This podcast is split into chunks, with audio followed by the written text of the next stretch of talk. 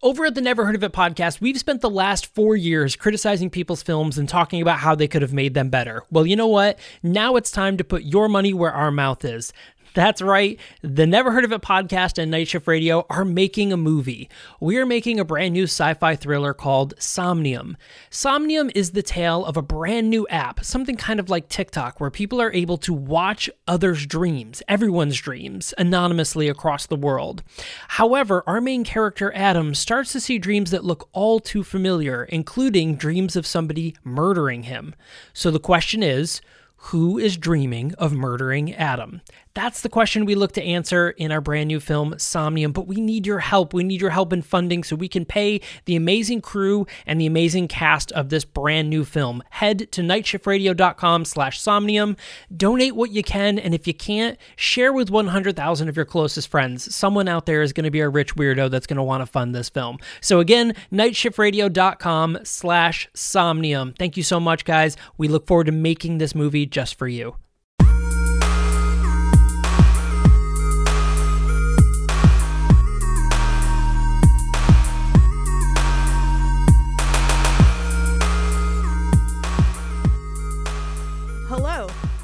Welcome to Shift Alt Q, your LGBTQ plus centered source for creative, fun, and thoughtful discussions and news, the intersection of mm. gaming, diversity, and community. Um, so you'll no doubt notice that things sound a little different here at Shift Alt headquarters. Usually by now you've heard our wonderful hosts Alex and Jesse, but today for this very special episode, you're getting me, Shift Alt Q's producer Andrea. Hi, hello. So if you follow us on Twitter at NSR Shift Alt Q, you may have seen that Night Shift Radio has this big crossover event happening today. So one of our shows, Superpod Hero Cast, is reviewing Scott Pilgrim vs. the World, which celebrated its 10th anniversary in 2020. Uh, and they invited the rest of the network to join in on the fun. And so we're doing that. And this means today, not only can you get Superpod's super fun episode, but Left of the Dials, Caleb and Kitsy will be covering the movie's iconic soundtrack. And our director of content, Michael Fight, will put the movie in his crosshairs for fight jokes about everything. Uh, and of course, I'll provide links to those episodes in the show notes you should definitely check them out. And if you happen to be here because you made your way over from one of our other shows, welcome. Glad to have you. Thank you for checking us out. Um, and come back next week to meet our usual hosts, Alex and Jesse. They're great. Okay, so for our episode, of course, I'm mostly here to talk about Scott Pilgrim versus the World, the game, complete edition. Uh, before we get into all that, we'd love it if you subscribed, rated, and reviewed our show in your podcatcher of choice. You can give us a follow on Twitter and Instagram, like I said, at NSR and head over to nsrad.io to learn about all our other shifty shows. Okay, so if you're someone like me who didn't play this game in its original release, it might be helpful to have a little background info. Um, so, Scott Pilgrim, the game, was released in 2010 as a tie in with the release of, of the film Scott Pilgrim, obviously, Scott Pilgrim versus the World, uh, both of which are based on the Scott Pilgrim series of graphic novels by Brian Lee O'Malley. So, all of these products the film, the graphic novels, and the video game are about the titular Scott Pilgrim, who's a hapless and hopeless Canadian in his early 20s, along with his friends and bandmates and ex girlfriends. Uh, many of whom occupy all three of those categories at the same time. And then, of course, the manic panic pixie dream girl, because her hair changes color a lot. So um, who fully roller skates into his life, uh, Ramona Flowers. Oh, and of course, then there's her seven evil exes that Scott must fight in order to date her. Uh, honestly, as someone who watched the movie once in theaters in 2010, and then not again until this week while I was playing through the game, I struggled to really connect with the movie in any meaningful way. I know I'm here to review the game, and you should definitely check out Superpod's episode for a more extensive review of the movie. But uh, I want to talk about it a little bit here at the top because there are a couple of things I think will be especially relevant to our listeners. And I want to talk about quickly before we dive into my review of the game. So, there's some LGBTQ plus representation in this movie, which, but even from a 2010 perspective, it's not always the most positive. Uh, it's, this isn't to say that it's wholly problematic. Uh, it's just, uh, okay, so Wallace, who is probably my favorite character in the movie, um, he's Scott's gay roommate. And there are things I like about Wallace and Wallace and Scott's friendship, especially. Um, for one thing, Wallace and Scott often share a bed, but with little fanfare. It never feels like the joke here is that Scott, an aggressively straight man, is in bed with a gay man. The joke seems to be that two 20 something men have only one bed between them. In fact, at first, it feels like what's comical is Scott's straightness. And not that he's straight, but like quote unquote too close to a gay man, rather just the fact alone that he's straight. Like, how silly. Um, especially when we see Wallace and his various partners throughout the movie. Which is a fact none of them seem to struggle with. In one scene, Scott wakes up as usual in bed with Wallace, and it is by turns reviewed that two other men are also in bed with them. And yes, while this is the polyamorous exposure I'm looking for, I want to be clear that I'm not saying there's anything inherently queer about non monogamy. And I want to be clear that there are moments in this movie where Wallace's promiscuity, which I mean in the denotative sense, um, Wallace has many partners throughout the movie. That's a fact, no judgment. But there are moments in Scott Pilgrim where that promiscuity is played for laughs. It's clear that Wallace has a history of stealing boyfriends uh, away from Stacy, for example. And where his being gay is just a joke in and of itself. Scott tells him um, at one point that he needs to leave the house because Ramon is coming over and he doesn't want Wallace, quote unquote, gaying up the place. But, and this might be more praise for Kieran Culkin's portrayal than for the writing of the character, but Wallace himself doesn't feel like the proverbial butt of those jokes. And I'm sorry, we're in a parenthetical inside a parenthetical at this point, but stick with me and I'll, I'll get us out of here alive. It's possible I'm reading this through 2021 eyes, because to me, it was easier to laugh at Scott for making those jokes than it was to laugh at Wallace for being the subject of them. And so I kind of have a question, especially for any straight men who might be listening to this. Do you like Scott Pilgrim? Not the movie. I get liking the movie. I, I like a lot of the movie. I mean the character. Do you like him? Is is Scott likable? I don't remember how I felt about him in 2010. I have like vague memories of liking the movie enough, but not being totally bowled over by it. I remembered so little of Scott himself, though. And I like Michael Cera. Sorry, I'm just interested to hear uh, what your opinions on Scott are. So, yeah, I'm almost done and then we can talk about the video game. My point here is that even if the film doesn't intend it to be seen this way, as a queer polyam person in 2020, it is much more pleasant to read Wallace's character as a comment on the messy, literally violent situation Scott gets himself into by being, I will repeat, aggressively heterosexual and monogamous. Like, think about his two biggest conflicts in the film so the first one is he's cheating on his girlfriend, Knives, who's a high schooler. I, I hope this goes without saying, but if you're 22 years old, don't date a high schooler, even if all you ever do is almost hold hands. So he's cheating on Knives, or at least has cheated on her, depending on how you define cheating, with Ramona, because he's too afraid to tell Knives that he's not into her. And Ramona has no idea he's dating Knives, so it's you know it's bad all around. And his second issue is obviously Ramona's seven evil exes. Right? That's the whole movie, right? In order to date Ramona, Scott has to defeat her seven evil exes because I guess if one of them can't have her, then none of them can. And then, of course, she's a self described bitch for being the one to have broken up with all of them.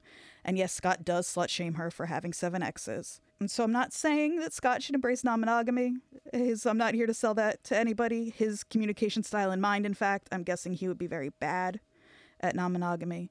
I'm just saying that intentional or not, Scott Pilgrim versus the World makes a compelling case for the ways in which assuming heteronormative monogamy as default can be quite literally dangerous. Also, and I promise I'll be quick with this, I completely forgot about Ramona's ex Roxy.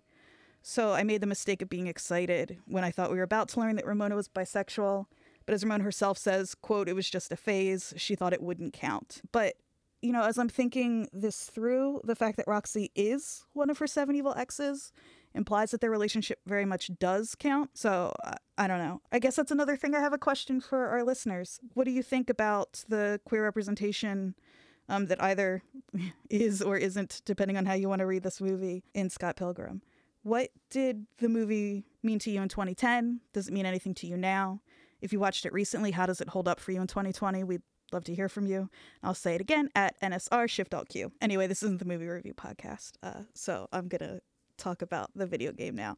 Check out Superpod Hero Cast uh, for more discussion of the movie. Okay, so here we are, the game. So I didn't play Scott Pilgrim versus the World, the game, when it was originally released. I don't typically seek out side scrollers, and the last like side scrolly beat 'em uppy kind of games I remember playing were like uh, Simpsons and X Men and Ninja Turtles. Those games like at the skating rink on a Friday night, or in an arcade down the shore, or at the mall. And yes, before you ask, I was a child in the 90s and I did grow up in New Jersey. I don't know what gave that away. But all that to say, I couldn't really compare the complete edition to its original because I wanted to give you my like as authentic review as possible of the complete edition. I didn't want to rely on your reviews. So I went back and pulled up a couple from 2010. I'll provide links in the show notes for those as well. Seems like many of my biggest complaints now were also the biggest complaints of 2010 reviewers. I do have a lot of positive things to say about the game, so I'm going to get those negatives out of the way first. To begin, like I said, it's been a long time since I've played a game like this, but Scott Pilgrim is hard. Harder than it should be, uh, especially in the beginning and it's harder than it should be for a couple of frustrating, albeit familiar if you're used to side scroller beat 'em up games reasons. So the thing I found myself struggling with most was was the depth of field. Alex, I know you're listening to this and saying that's categorically an Andrea problem, but many 2010 reviewers agree with me. So there. Um, it's often difficult to tell whether or not you're at the same like level, or I guess if you imagine the screen like a kind of grid, if you're occupying the same square as the enemy you're trying to take out. Too many times I thought I was gonna go hit some goon with like a sweet uppercut, and instead I just end up ineffectually throwing my sad little fist in the air. And in the time it would take me to recover, both physically and emotionally, from this blunder, I'd opened myself up to attacks from one or two or ten other goons. There are a lot of enemies coming quickly in this game. Timing also felt a little sticky to me in some cases, where it felt like the time between swinging and contact was inconsistent. So it was difficult to kind of self calibrate there. And while I loved being able to pick up and fight with so many objects, that was often difficult as well. Uh, sometimes it seems that I need to be like right on top of an object. Other times I would need to be a little ways back. And again, instead of quickly grabbing an umbrella or a street sign or my personal favorite, a fallen enemy to use as a melee weapon, I would just end up like kicking or punching the air, and that would fully invite another enemy pile on. So that was frustrating. I also thought, and it wasn't until I read those reviews I realized it wasn't just my lack of experience playing this kind of game recently. There are just too many bad guys who take too much time to get rid of. So every single person you encounter can get knocked down at least once and still get back up again. They get knocked down, you move on to another bad guy. They get back up again. They get knocked down, but they get up again.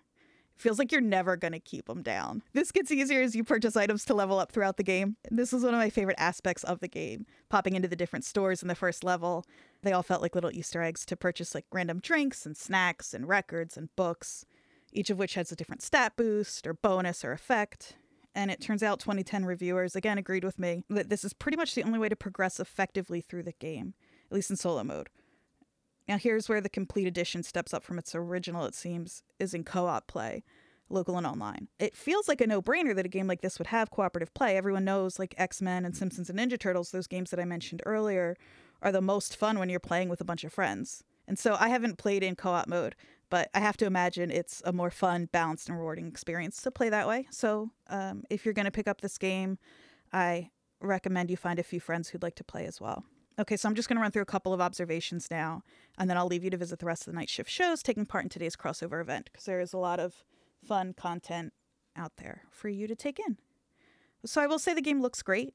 It's got that beautiful, nostalgic feel of those 16 bit side scrollers, but kind of like with a fresh coat of paint. So the like your PS5 playing eyes won't be offended by the more simplistic style. It still looks really great. It's also just very cute. Everything is very cute. You're a bobbleheaded sprite fighting other bobbleheaded sprites. Everything is bright and bubbly. It just feels good to look at it. The soundtrack rules. Anamanaguchi wrote the original soundtrack and they've just carried this over into the I don't know what it's not a remaster or re-release, whatever. But it's chiptune, it's very fun, you'll like it. Oh, your characters have a summon they can spend points on. So it's the same summon for everyone. If you're having a little trouble in the game, you can summon knives, and depending on the character you're playing as, she does a variety of things for you. So this might also be a tiny spoiler if you're sensitive to spoilers, so you'll want to skip ahead like a minute. So, for example, when Scott summons knives, she whips up this big cloud that spells out love, and it boosts your health and stuff. And when Steve or Wallace summons her, she throws a bunch of big ass knives at your enemies and does a lot of damage that way. The one that stuck out to me though was if you play as Kim, when Knives shows up, she gives you a little kiss and you get a boost to your health, and your enemies are stunned. Now, I've never read the graphic novels, so I didn't know this until looking into it for this review because I was curious about what was going on there. And again, this is spoiler territory if you plan to read the graphic novels, so you'll want to skip ahead like 30 seconds. But Knives and Kim do end up dating after Knives and Scott break up. So, on the one hand, like, cool, they're both too cool for Scott. On the other hand, she's still much younger than them. And aside from those issues which carry over whether she's dating Scott or Kim, I worry it's, and I can't say for sure, um, but I'm worried it's played as some kind of joke in the novels. Like, isn't it funny that Scott's such a terrible boyfriend? His girlfriends have to, and air quotes here, go gay. It's a tired trope, and it's one I wouldn't be surprised to see played here, especially considering the time period that the novels were released. You know, the 90s and the early 2000s were not friendly to bisexual women. Not that 2021 is is much friendlier, but I can't say for sure that that's the case, but the fact that the enemies in the game are, are fully stunned when they see two girls kissing kind of tells me I might not be totally off in my speculation there. Okay, I'm going to leave you with a piece of advice. So, unless you're someone who loves the grind of a game like this, and you will need to grind early on, save up all your coins, buy the most powerful upgrades you can, etc., etc., you'll, you'll really need to focus on that in the beginning if you want to do well later on. Unless that's part of the fun for you, I have a tip be a Scott Pilgrim. Be a Scott Pilgrim and cheat. I read a review that mentioned cheat codes, so I was a big old cheater and I looked them up and had a much better time playing. I got myself a big, powerful as hell sword and I burned through a lot of the game that way. It was actually fun in a nostalgic kind of way to cheat like that. I know cheat codes have been around forever and they're all over the place um, in, in lots of games, but using them as particular kind of game really reminded me of like the old Game Genie days. I think some of us probably still have those old codes floating around in our heads. Uh, SLX PLOVS. So yeah, it's a fun game. It's a frustrating game. It's very cute.